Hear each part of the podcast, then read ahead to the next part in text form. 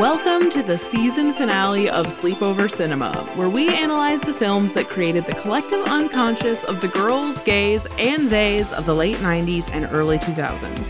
I am Hannah Leach. And I'm Audrey Leach. We are the sister filmmaking duo, also known as Chuping Pictures, and we haven't stopped thinking about these movies since we first saw them. We're going to explore the good, the bad, and the nonsensical of the movies that first inspired our love for film in an attempt to answer the question are these movies actually good? And at the end of the day, do we really care if they are? I'm gonna need a drum roll. Today we are talking about 2006's Aquamarine. were two best friends who needed a miracle I'm sorry, sweetheart, but we're still moving. How about we start packing the room? So how about I live here with Claire till I'm 18? something magical is about to happen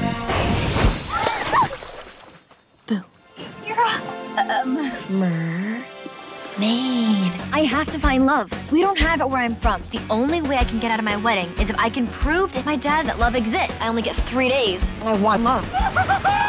With him. Raymond? Raymond. Raymond's way too popular. If you help a mermaid, you get a wish. Love of our lives.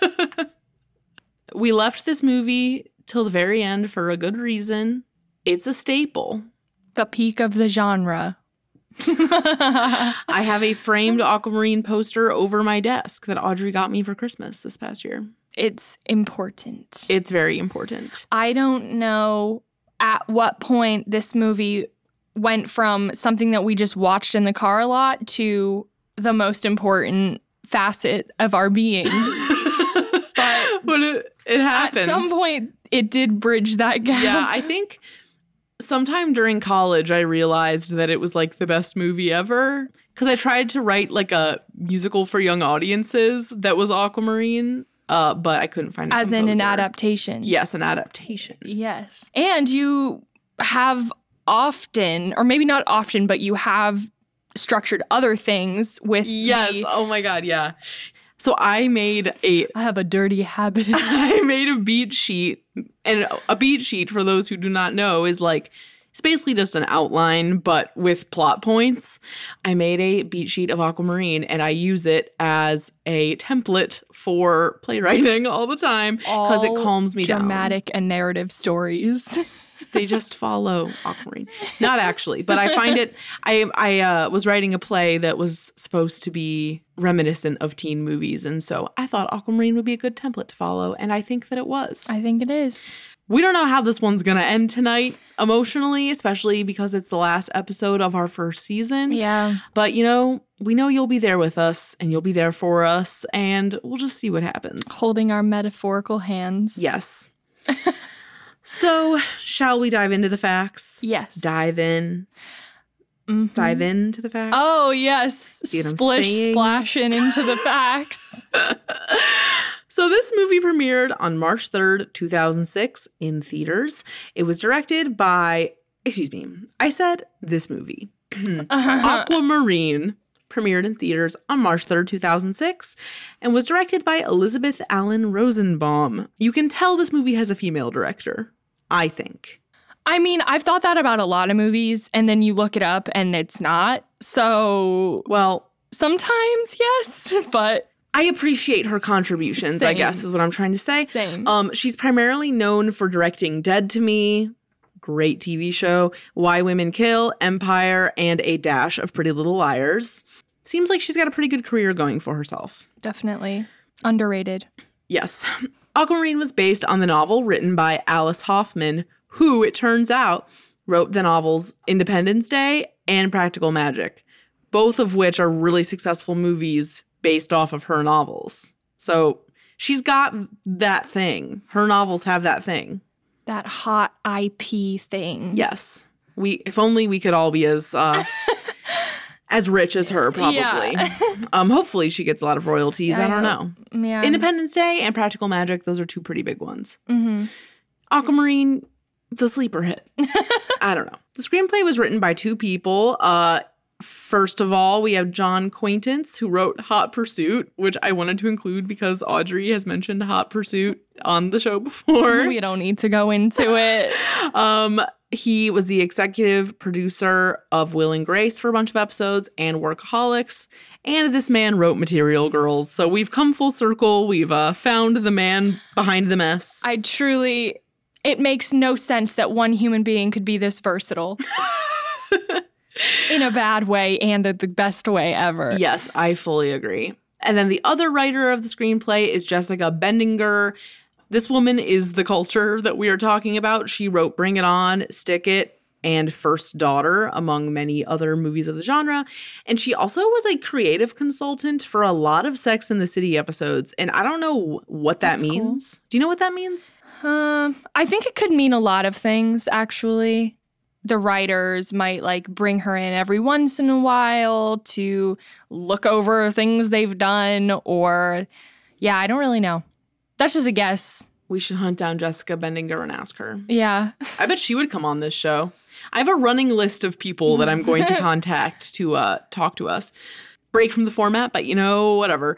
Cinematography for this movie, Aquamarine, was by Brian J. Breheny. He also did Priscilla, Queen of the Desert, which is fun. And uh, this whole movie was shot in Australia, and I'm guessing that Brian was Australian because Priscilla, Queen of the Desert is very Australian. Yeah, probably.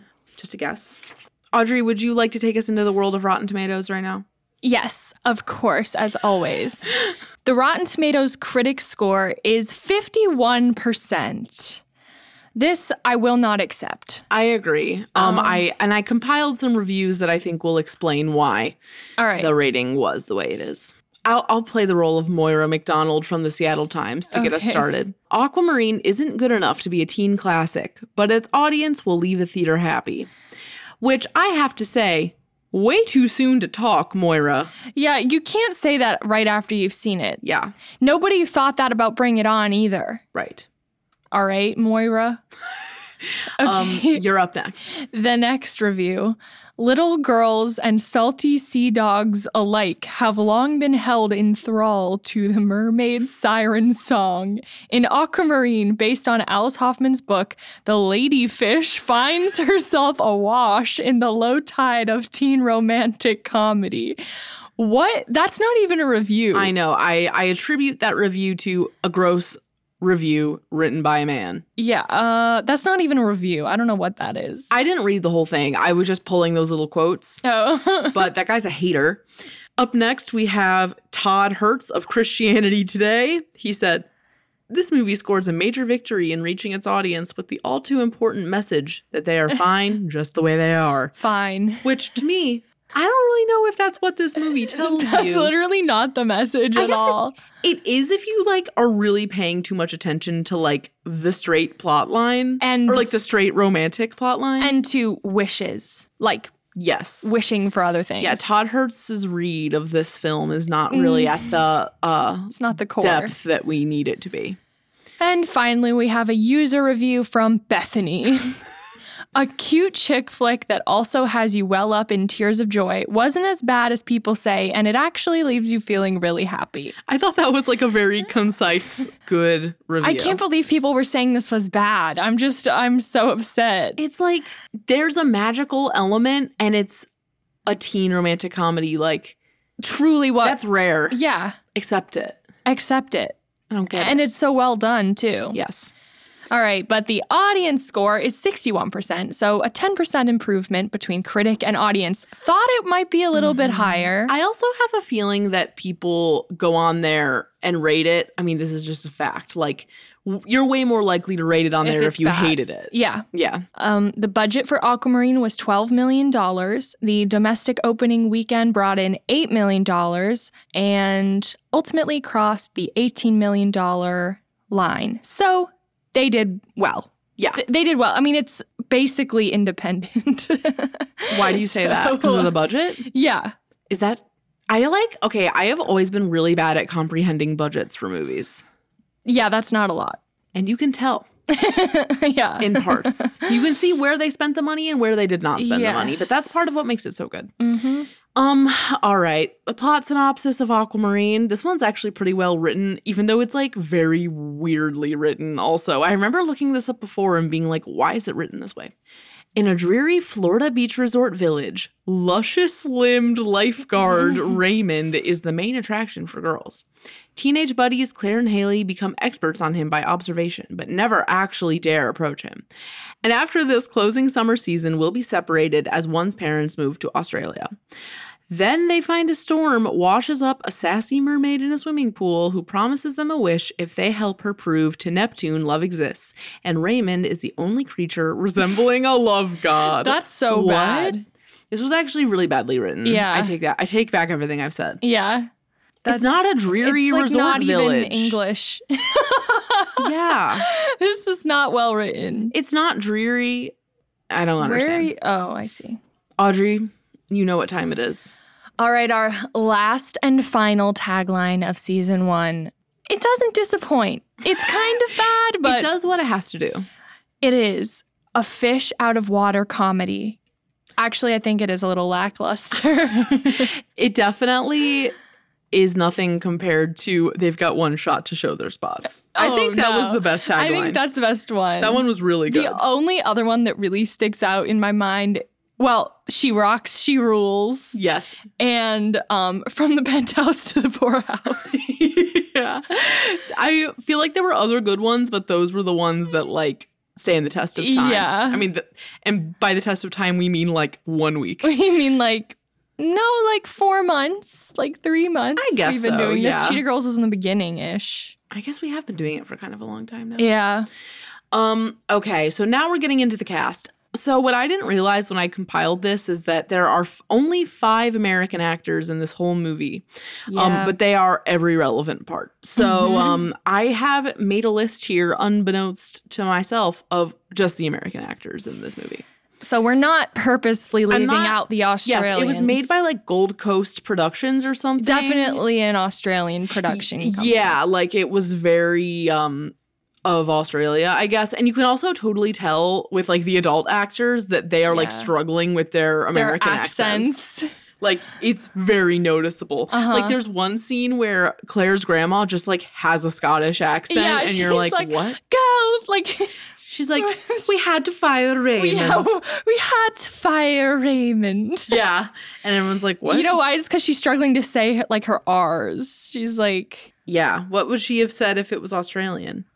I don't even know what that would sound be like. like- That's a hard sentence. I think of uh of Courtney Act talking. What are you saying? Courtney what are you Act. talking about? Uh, we had we had to fire Raymond. yeah, but that sounds normal too. We had to fire fire Raymond.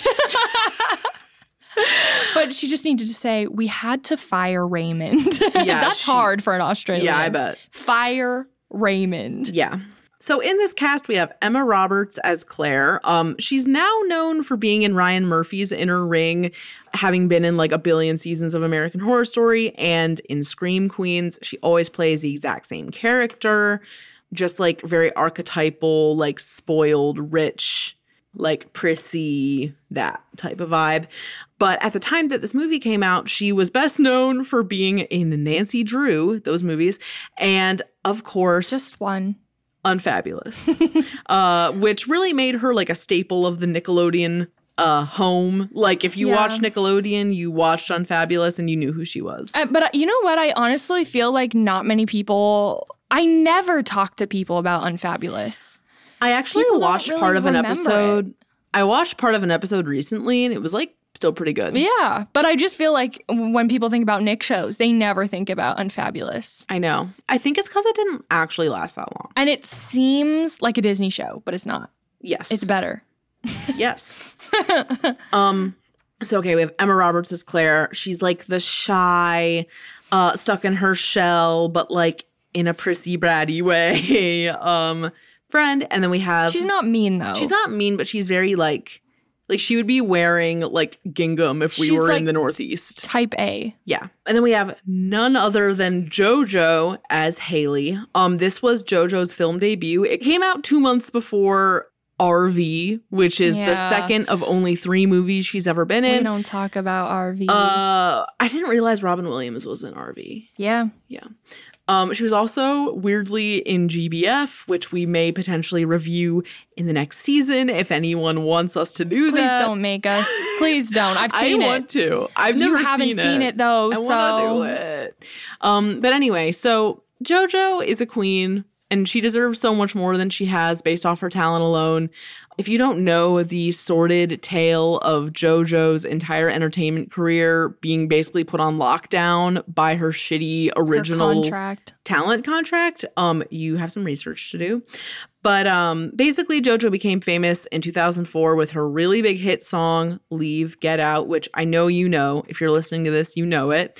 And then she had another really big hit that came out the summer after this movie came out in Too Little, Too Late. So one may even say that this movie may have been peak JoJo because, well, not to say she won't peak, because I think she could still peak, Her but peak hasn't happened peak yet. youth JoJo Yeah. is this era, I would say Yeah.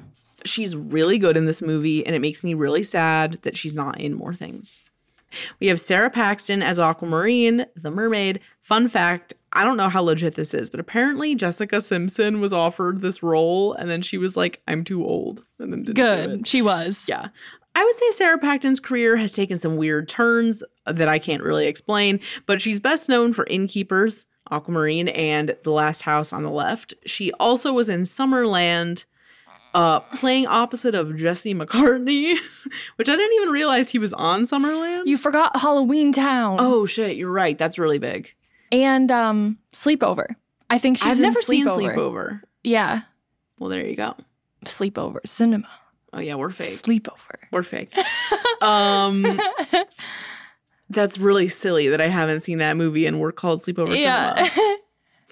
And apparently, Sarah Paxton originally was cast as the villain of the film, but she, I guess, was like, I want to audition for Aquamarine because, like, I want to be a mermaid. And then Wait, she what the got it. heck? She would not even be I'm so glad it worked out that way. Yeah, me too. I was gonna look it up and make sure she's in sleepover. Just double check that Okay, I will. later. um, and then coming up next, we have Jake McDormand as Raymond, the luscious limbed lifeguard, and he is hot. yep. Jake McDormand is one of those like timelessly hot men. Like Jake Gyllenhaal. I don't feel that way about Jake Gyllenhaal, but But it- I You know, understand. I don't really either. Like, I don't think that he's even like top five of like all men. but he does have, I saw him in person after a screening and I was in the front row and I was just looking at him and I was like, timeless beauty. yeah, I can see that. Like, you can tell he has creams, you know? oh yeah, creams and lotions. yeah. um i in my mind like jake mcdormand is like on the same not quite on the same tier as patrick wilson but close Oh my God. Patrick Wilson is like our niche, um, niche like celebrity male crush. i like love him he's like the most normal person ever but i think He's he's, so normal. he's so hot Yeah, I love Jake him. is Jake is above Patrick, but listen, i don't feel that way but i also just really love him you don't think that Jake is above Patrick. i don't know Wilson? what jake's personality is like but I i, feel feel, like, like- i know what patrick's is like I feel like Jake is a king. You know, I feel like you mean to tell me that patrick isn't the king no, no, Patrick is a king. I'm just no telling but you he's the king that Jake is also a king. okay Would he be in Lady Bird if he wasn't a king? I'm Would, not saying would that he's not a king. Would Greta Gerwig cast him if he wasn't exceptional in every way? As the hot teacher. We're having two different conversations here. we are not speaking to the same point. I just want to make everything about Patrick Wilson. Anyway, um, so Jake McDormand has also been in a lot of uh, gross man movies, including American Sniper, but he's also Mike in Shameless, aka the stable man we all want for Emmy Rossum's I loved Fiona. that. And now I understand That- why you're I'm relating. connecting them because they've both played Emmy Rossum's love interest. Yeah. Um, he's also Mr. Bruno and Ladybird, as Audrey said. He was also apparently in What We Do in the Shadows. I don't really understand what that is. I thought it was a movie. but now it looks like it's a TV show. I don't know. Sounds scary. And then Murphy Brown. To me, that sounds like Mari, so I don't know what that is. no clue. We're really educated here. um, and then rounding out the cast of Americans, we have Arielle Kebble as Cecilia Banks. She's really good in this movie. Yeah. I love her. She looks old, admittedly. Yeah. But oh yeah. There's like so many takes for us to have Yeah. in our just the age gap is weird in this movie. but um Ariel Kebble, while I have not seen her in anything since Aquamarine, is still booked and blessed. She was Lexi on Vampire Diaries, and she also was apparently a recurring character on Gilmore Girls. yep, it's true. I didn't know because I weirdly haven't watched Hannah, Gilmore you- Girls. You need to watch it. I know. Starting in September, watch it through the fall. Do you think it'll make me feel really cozy? It does. This is a fact. All Like right. it truly will change you. okay, I'm ready. And it's so relaxing. It's just easy to watch. Is it a good thing to have on like in the background? Very much so. I'm like really bad at committing time to just like watching things. Because here's the thing, like if I'm playing a game Are or you something, saying you're unqualified for this podcast? no, no, because we watch it every time. It's just hard for me to focus. You or don't- like I'll play a video game or You something don't need while to focus listening. on Gilmore Girls. it literally does not require focus. Maybe if I just replace ASMR with Gilmore Girls in my life, then it'll work. It's a pretty quiet show. That would work. But I would personally, I would never give up my ASMR. well, I don't want to give up my ASMR, but. but like the problem is that like We're so off I topic. don't care. We never do this. We're normally so on Yeah. topic. Um, normally when I watch ASMR, I'll like be playing a video game or something, so I'll be doing two things at once. Or like to watch a dumb show, I feel like I have to be doing something productive at the same time. You know, I think when I watched the bulk of Gilmore Girls was as I was getting ready, yeah. like makeup and stuff. Maybe and I getting can just dressed. make getting ready more part of my routine. Yeah. Since I'm going so many places now. yeah. Since we're so free now. Um anyway. Anyway. Ariel. Ariel. Ariel, shout out to you. 2006, what was happening in our particular cultural sector? You already know. Um, we've We've been over been over this, but it's the year of Hannah Montana, High School Musical, Cowbells. Shit was alive. When this movie came out, I was in fifth grade and Audrey was in third. So I'm guessing we probably got it on DVD the summer after it came out. Yeah. Um, and Mermaids. Sam's Club. Yes, absolutely. and mermaids were having a moment in this era. In fact, the man who made the tails for this movie also made them for H2O, which also led me to the fun fact of the. H2R. I literally was waiting because I knew you were going to say something. H2R. Ricky. Don't touch the water. Emma. It led me to the fact that apparently Emma Roberts had to take bike lessons for this movie and Sarah had to take a bunch of swim lessons. I Which guess. leads us to the question. what? I, that just seems.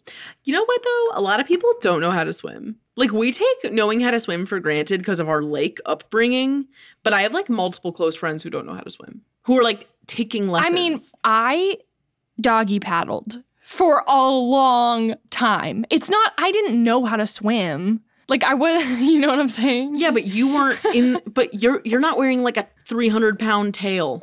Oh, oh, absolutely. No, she's like, But it's yeah. not like she was like in She- open waters. she would like- need to like learn the butterfly first and then butterfly. and then do it. Um. Okay. So last time I watched this movie was Not that literally long like ago. three months ago. Yeah.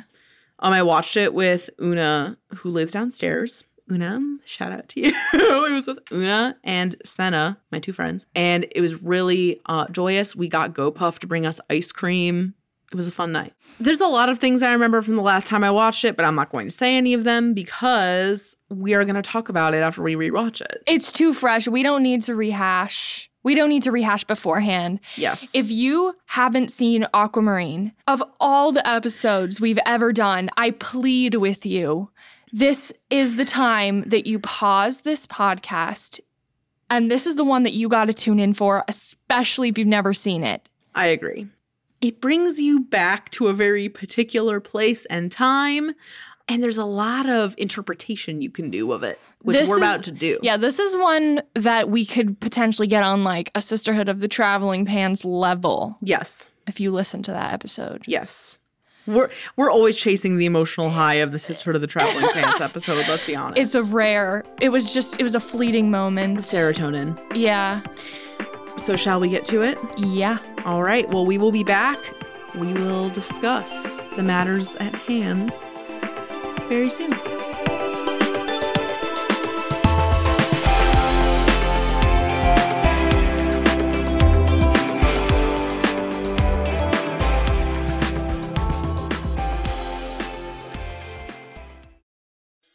Hi, I'm Christina Yerling Biro, host of the podcast Pop Culture Confidential. Join me as I go way behind the scenes with some of the most influential people in entertainment and media.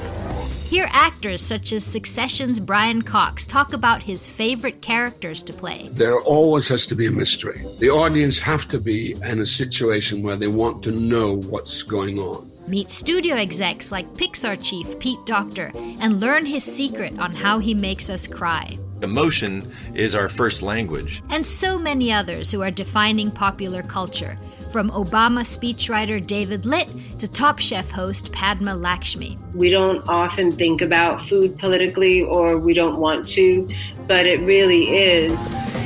Join me. Search for Pop Culture Confidential wherever you get your podcasts.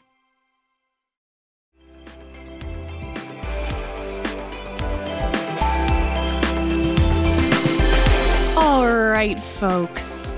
We're back. We have witnessed cinematic history, We have. herstory rather, Yes. and we're going to break it down. Yeah.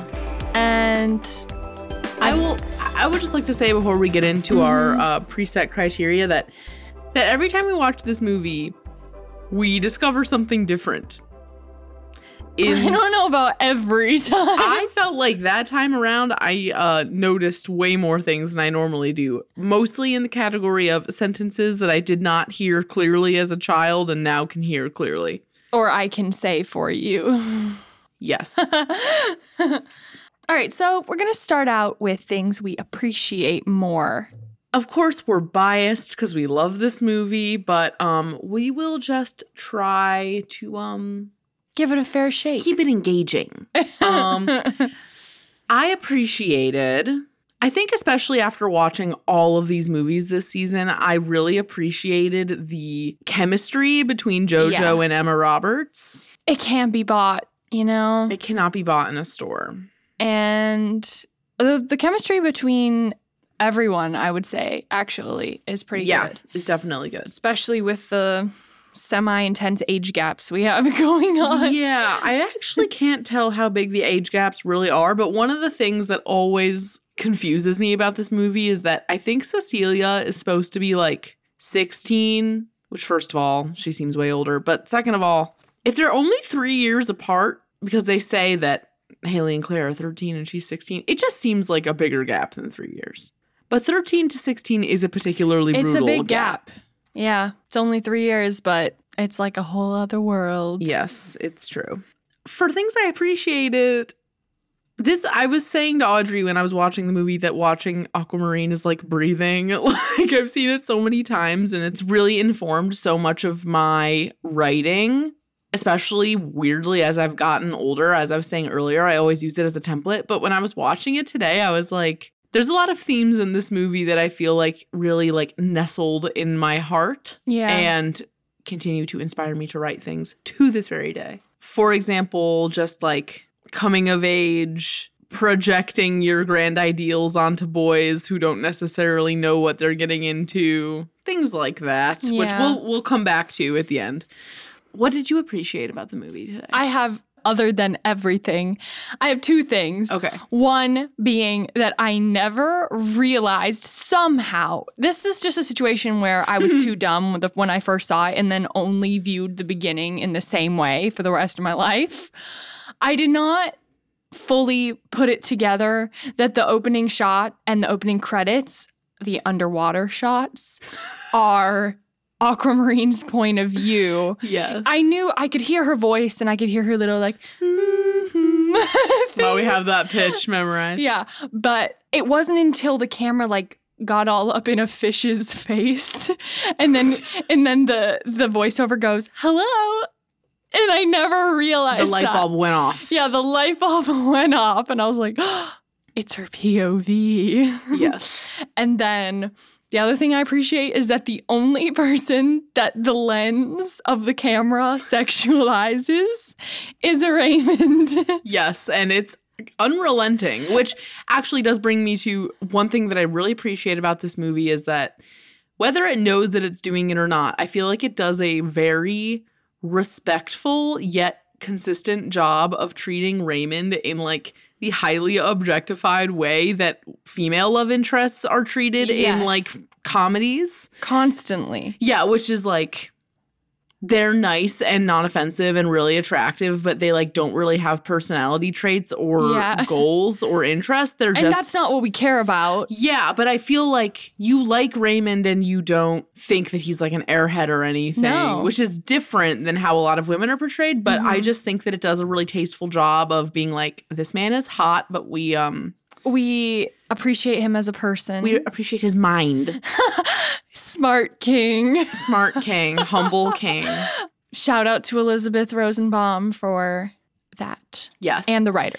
And we writers. also talked about how this movie does not sexualize any of the girls No. with the way that it's shot. even when that's how they want to be portrayed yeah. or perceived by Raymond, the camera does not reflect that. Yeah.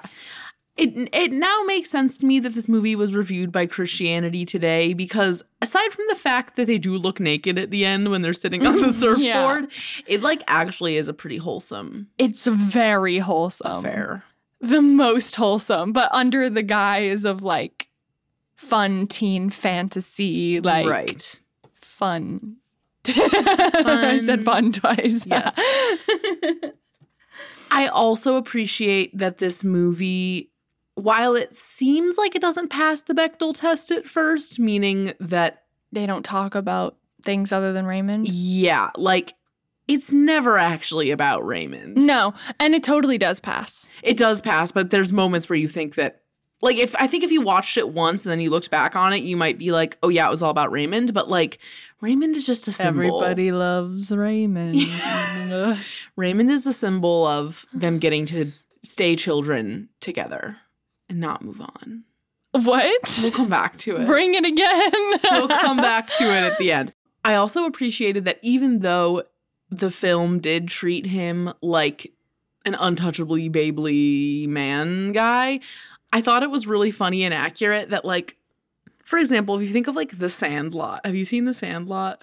Not recently. Okay, well, there's a very similar dynamic in the Sandlot where all the boys love this like hot female lifeguard and they fake one of the boys fakes drowning to get mouth to mouth from her. And then as she's doing it, he like wakes up and is like, heh heh, gotcha. Ew. Yeah, and it's really creepy. And this movie does like the exact opposite of that, which is like Yeah.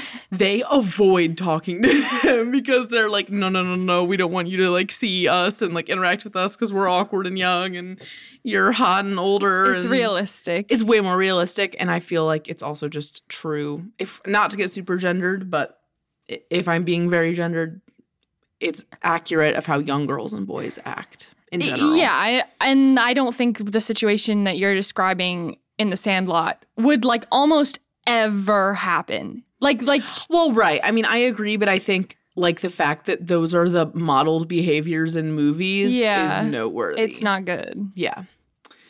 And even if that just means that when boys are hanging out together, they're like, I'm going to fake mouth to mouth, so she'll make out with me. Like, even that kind of talk, as we know, can Mm-hmm. be damaging. So- Yes. Okay. Things that are worse now or things that I just noticed that I hadn't noticed before. Aquamarine's personality changes so heavily based off of whether she's in water or out of water, particularly just at the beginning and the end. Like, The only time she's in water other than the bathtub or the water tower. yeah, which like isn't real. Isn't real water. For her. She's she just seems very like in control and reasonable in the ocean, which I guess does make sense. It actually adds up but it character seems wise. like too nuanced of a character choice for this movie.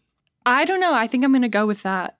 I You think buy I'm- into it? I think I'm gonna go that it's on purpose. I just wish that she had a little bit more of that personality. on land. Yes.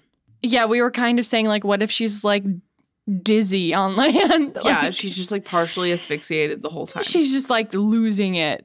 it would it would track with the logic of the situation, I think. Yet. The only other thing I have for worse now, or just more clearly registered now, is how badly the end of Cecilia's storyline ends. I mean, it's not Yeah. even her storyline, really. She figures out that Aquamarine is a mermaid, gets embarrassed in front of her dad and the news by trying to expose her for being a mermaid. And then when Aqua and Ray are on the pier, she just randomly appears basically after Aqua asks Ray if she loves him. And he says no because they've only been on one date. Uh-huh. Cecilia just shows up out of nowhere, pushes Aquamarine off the pier, and then screams, She's a fish, and then runs away. And we get this reverse shot of the entire length of the pier. You see Haley, Claire, and Ray, and Cecilia is just gone. And this Yeah. is literally the next shot. So not only does she not get a wrap up, that's the last time we see her, but she also literally disappears in the continuity. Like Yep. it doesn't work. Yep. And the reason why that is, and we know this because we've watched a lot of behind the scenes content, is that the scene where Aqua ends up in the ocean originally ended really differently, which was basically when Raymond says that he can't love her for her. She's like, Well, how could you if you don't even know the real me? So then she throws herself off the pier to be like, I'm a mermaid. Do you love me now? Which Yeah. who knows what that draft of the script would have been? I would love to see it. I think it would have just ended the same. It would have ended like, well, obviously I need to like go home, take care of my pa family. Like for Aquamarine, she would have been like, I belong in the ocean. Like same same thing. Well, but do you? But my question is, do you think that it would have been Raymond and Aqua out on the buoy, him saying "I can't love you," and then are Haley and Claire there already to say that they love her? Like, how how does she end up proving that love exists? same way But because but, but she would have had to have gotten the closure from Ray. But I guess what? So Haley and Claire would have said that they loved her before Ray gets the chance to talk. yeah, with her? like literally Ray would have shown up late still. oh yeah, Yeah. Like she dives into the ocean herself, but then the current starts and she starts getting pulled away. Ray's like, I'm going to go get my surfboard. and the same, it in- goes down the same you exact mean way. um rescue board? yeah, rescue board. he needs his rescue board. Which I think that's a stronger choice just because we, it doesn't work to have Cecilia do that. I feel like Cecilia's story was buttoned pretty well by her getting humiliated Same. and her car getting taken away, which is her only Her- thing she has Yeah. in this movie. Yeah. And I think that it kind of seems like they literally shot it the original way and then Mhm. changed it. I agree. because in the co- like shot wise, I think that's what adds up. yeah, and based off of the way that Raymond and Aqua interact in the end, Yeah. I think that you're right. I think that that would have made sense. Uh huh. Because he's so like I accept you kind of thing. Yeah, he's like, I don't know how to ask a mermaid out. But Yeah. it's not he's not repulsed at all no or freaked out. accepting king. we could we could go on forever. So, as for the which elements are dated and or problematic section, there's very few Mm-hmm. overall since it is fantasy. You kind of can get away with more, but it's also just like not pushing boundaries in that way. Mm-hmm. no, it's not trying to be edgy literally at all. No, but it is very white. It is very white. There's one Literally one line. There's one black person with a speaking line, and he says, Here you go, man. it's a And then dolphin one of blow up. Cecilia's friends Is- looks to be Asian. Asian, yeah. But but that's it. That's it. So that there's that. I mean, that's unnecessary. Yeah, it's also, I feel like Florida's pretty segregated, though. Right, but like they weren't in Florida. But they're supposed to be. but it's a movie, you know. yeah, Representation is more important than like what would they just didn't realistically care then. No, they did not. Yeah. There was only one fat joke, which was surprising because normally these movies have a lot more. It's when Cecilia tells her friend to put away her negativity, like she put away all the corn dogs at the street fair. Which and then yeah, they leave her in the dust at the water tower, so she gets her She just gets desserts. what she deserves. um I don't know. I think honestly it deal it deals with such little non super safe content that There's not much to say here. yeah, but I am happy to say that like magazine advice about catching boys still holds up 14 years later. What do you mean? Like the fact that like canned advice on how to get boys from magazines isn't like super dated now. Is it not? Like it is, but it's not dated in like the way where it's like, oh, that's embarrassing or offensive or something like that. Oh, no, it's just it's just dumb, but it's not like offensive. right. I mean, it could be. I'm It sure probably some will of be them are. eventually, but we haven't. Our brains haven't evolved to that point yet. Oh, I've seen lots of like vintage, you know, yeah, but magazines. 2006 is not. No, but like vintage. there is a lot of like bad and offensive advice in in Yes. those magazines. Have you ever watched? Have you ever gotten service that ASMR 50s housewife video? I've watched it like I a don't billion know. times. I'll send it to you. um, okay, what's our next category? Um, is it a good movie? Absolutely. Definitively yes. Absolutely. This is a matriarchal film, first of all. Aqua's whole thing is that she's trying to prove her dad wrong because she doesn't want to get married off to a weirdo. Does she try to prove her point through a man? Yes. However, ultimately, it doesn't need to be that way. But one thing that I find interesting about this movie is that Aqua, as a person, as the character, is the inciting incident. Like, she's not the main character. No, she's not the main character. Which they don't end with her, so they don't end with her, but I just really admire the way that this movie handles two to three protagonists. Like it Mhm. actually handles all of the main characters like arcs pretty well. Yeah. I think there is a deep. Th- there are some gay undertones to this movie, so much. which Everybody just wants Haley and Claire to like each other. yeah and even if it's it's also interesting because it's like they do love each other so much but it's not that you necessarily want to see them together romantically but i think it's like they have such a pure affection and devotion to each other as friends but also like as being each other's person yeah, that's what makes it so hard to, see them to see them part say at the end goodbye. which we will come back to because seriously saddest endings of life um but i think that their whole obsession with ray is a lot more about them having something to bond over and like to attach importance to that helps them not think about the fact that Mhm. Haley has to move or not think about the fact that Claire has all these outstanding psychological issues she's Yeah. not taken care of because of her parents dying. And it's like a very simple thing that distracts them from the fact that there's like actually hard stuff going on in their lives. Mhm. Like they both have abandonment issues. Yeah. And they're clearly really codependent. But when Yeah. you're younger, you can't really tell that that's what it is.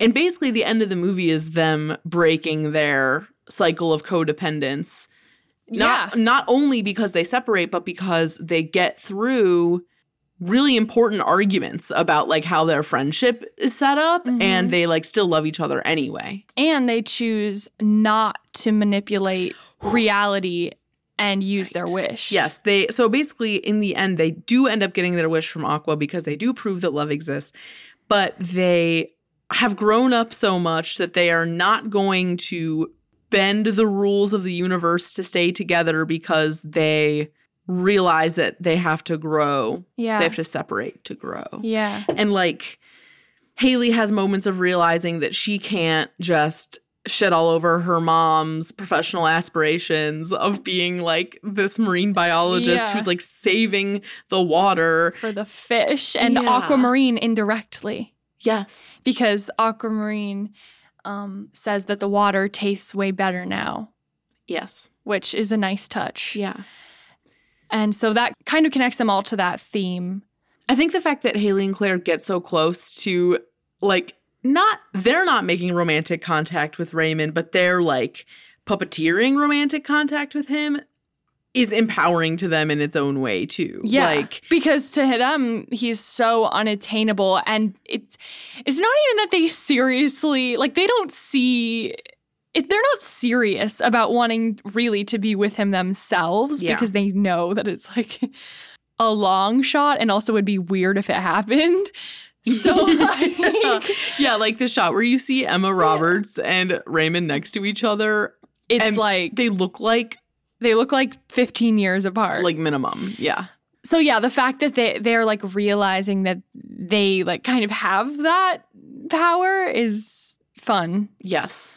And of course, Raymond, his like last line is so is so like dumb, Oh, we but for- he, we forgot. Uh, he goes, "You two are really cool," or like, "You two are really impressive." I don't even. extraordinary. Yeah, you two are really extraordinary. I don't even know if I could have done what you guys did. Yeah. We also forgot to say that Raymond, unfortunately, does tell Aqua that she's not like other girls at one point. Yeah, but you know we can let it slide for a humble Humble King. because the one strike against him. she literally isn't like Yeah. other girls. yeah. You know, he does have his one moment at the beginning before the beach house is going off Yeah. when he says, But you're hot, really hot. So there's that too. But Yeah, whatever. which is like I just I never felt like that was something Ray would say I right agree. off the bat. He seems douchey at the beginning, but he's Yeah. not at all. no, he's not at all. Multi-dimensional kid. Never. We're uh, we will defend Ray until we die. Absolutely. And of course, our father's name is also Raymond, so that's weird. Double meaning. not double meaning. so that's Uh, weird, but That is weird. You, we, that's just out there now. I wasn't thinking about that though, because no one calls our dad Raymond. They call him no. Ray. But when I think of Ra- how many people do you know named Raymond? One. One.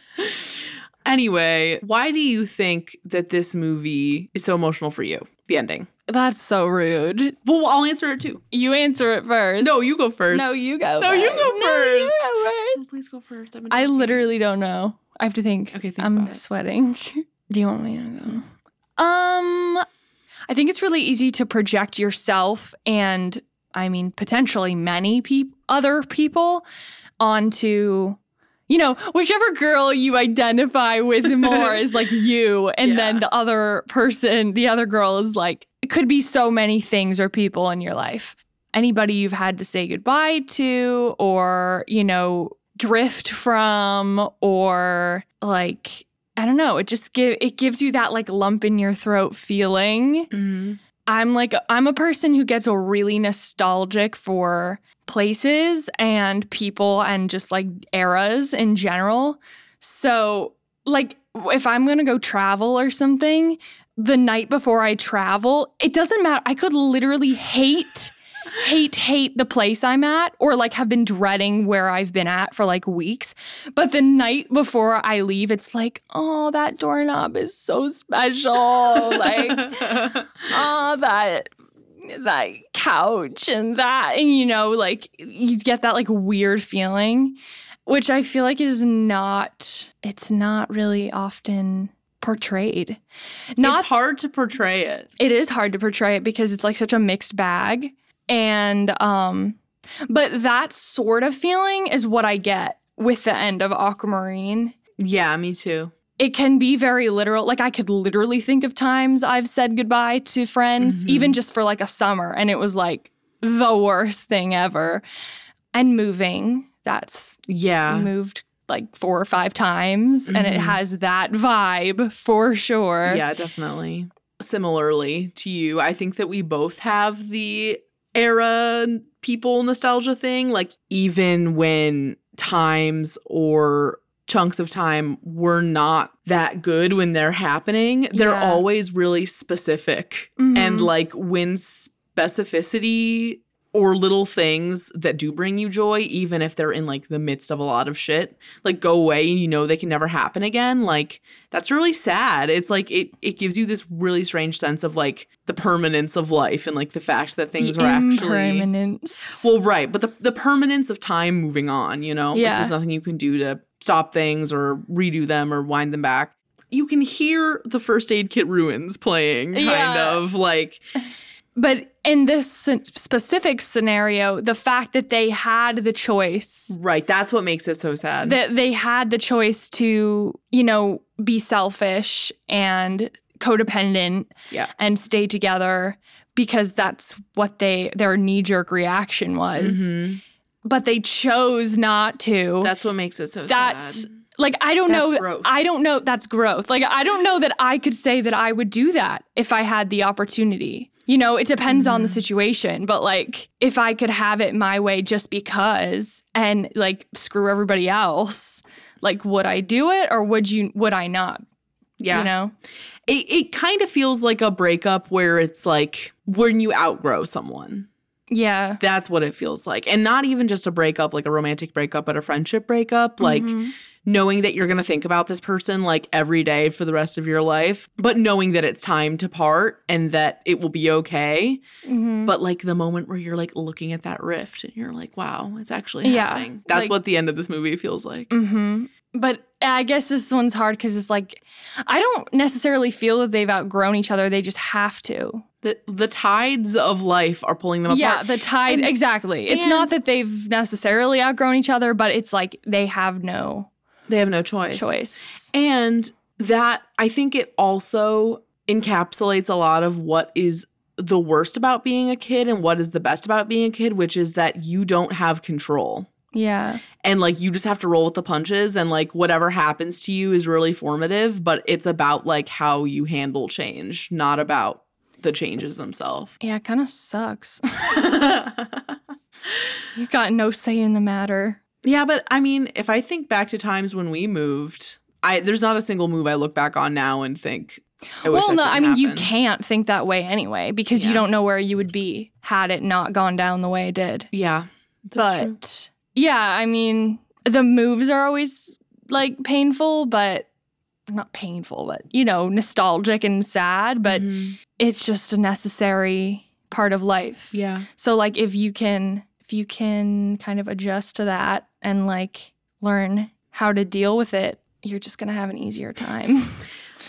I think I think also considering that this is the last episode of our first season, I think that th- a big part of why this movie is so precious to us on top of everything is that it really even with its campy moments and like with its issues, it creates such a consistent emotional tone that I think has been really inspiring for me obviously, and I think for you too.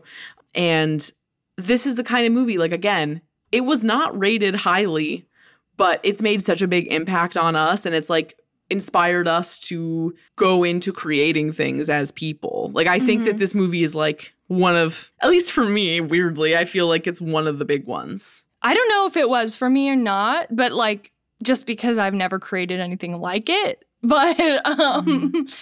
that's not because I wouldn't want to. It's Yeah, just right. because I'm not a writer. yeah. Well, I just, I guess I just am trying to say that the impact of these sort of movies should not be underrated because you never know who's watching them, what experience they're bringing to the table. And like the stuff that you watch when you're 12, when it affects you, it really, really affects you. Yeah, I mean, I would love to go all Mr. Rogers on this, you know, like Mr. Rogers actually would have, well, I don't know that he would approve of any of this content, but, you know, he definitely did believe that the most important, like, thing that you could show, well, first of all, he hated just all the buffoonery and the shenanigans in children's content and children's television. And like he valued the lessons that were shown through the media to children. Mm-hmm. And like I agree, like I, it couldn't be more important Yeah. to like be able to communicate. That's a, like the lesson of aquamarine is complex. it is complex. And it's not even something that kids could necessarily regurgitate Or, after. like consciously understand. but like to feel that emotion is the most important thing. yeah. And then they can continue to unpack it Good luck, kids. throughout their life, as we are doing now. yeah. Um, so I think we've said our piece on Aquaman. Yeah, I for think now. so. But I do. I will say that this movie gives me similar growing apart vibes as Sisterhood of the Traveling Pants does. yeah. But Sisterhood is on the denial of growing up, and that's Yeah. what makes it so sad. And aquamarine it brings you back to And- reality. Yes, Aquamarine embraces time moving forward, or as Sisterhood of the Traveling Pants It is like denies it. desperately denying it, Yeah. Which is its own fantasy. which is why it's so sad, in my opinion. But let's not Well, get back into that. yeah. If you want to hear about that take, go, back, to back. episode two. But honestly, to wrap it all up, if you've been with us this whole time, this whole season, um, we really, really appreciate you and your thoughts and your input and your experiences with these movies. And um, Audrey, thank you for spending all this time with me Oh my gosh, in this four foot by two foot as closet. we're like fanning It's ourselves. been a joy and a pleasure. Uh-huh. yes. Um, so we will be back as long as you'll have us uh, for season two at some date in the future. Let us know. Oh, let us Let us know how soon you want that. Um, and until then, Watch Aquamarine. watch Aquamarine. Keep sending us your ideas and suggestions, and maybe uh maybe we'll make it like a group curation of the set for next time around. But Audrey, I will miss sitting in the closet. I'll miss sitting in the closet with you, watching these movies. and Oh, talking yes. about them. Me too. Period. Period. what else can we say? I mean, I think that's it. We just don't. It's like the end of Aquamarine. We don't want to. We don't want to. we don't want want to to. leave. Oh, We don't want to walk away. We gotta do the last look. We gotta do the hug moment, and then slowly Yeah. part and enter our homes. Yes. Fade to black. Finn. Fiend. Okay. Bye. Bye. You can find more from us at evergreenpodcast.com slash sleepover dash cinema and keep up with our latest creative projects at tupingpictures.com. We're on Instagram and Twitter at Tuping Pictures and would love to hear from you there. And if you like the show, if it brings back evocative memories of childhood or tweendom or babysitting, share an episode of your choice with your friends. And maybe even leave us an iTunes review telling us what movie you'd like to see us cover next. Sleepover Cinema is a production of Evergreen Podcasts and is edited and produced by me, Hannah Ray Leach. Special thanks to mixing engineer Sean Rule Hoffman and executive producers Michael D'Aloia and David Moss. Our show music is by Josh Perlman Hall. We'll chat again soon. Bye. I feel connected, protected. Do you? Uh, it's it's it's debatable how connected or protected I actually feel. do you, do you really? So You feel connected, protected. all right. Maestro? My name is Cindy Burnett, and each week I interview at least two traditionally published authors on my podcast, Thoughts from a Page. We talk spoiler free about their books, so you can listen whether you have read the book or not. And then we delve into things that you most likely won't hear about anywhere else the importance of the cover design, why they included various aspects of the story, personal details about both the books and the authors' lives, and so much more. You can find the podcast on every major platform and learn more about it on my website, thoughtsfromapage.com. Thanks so much for checking it out. This podcast was produced with the support of the Ohio Motion Picture Tax Credit and in partnership with the Ohio Development Services Agency.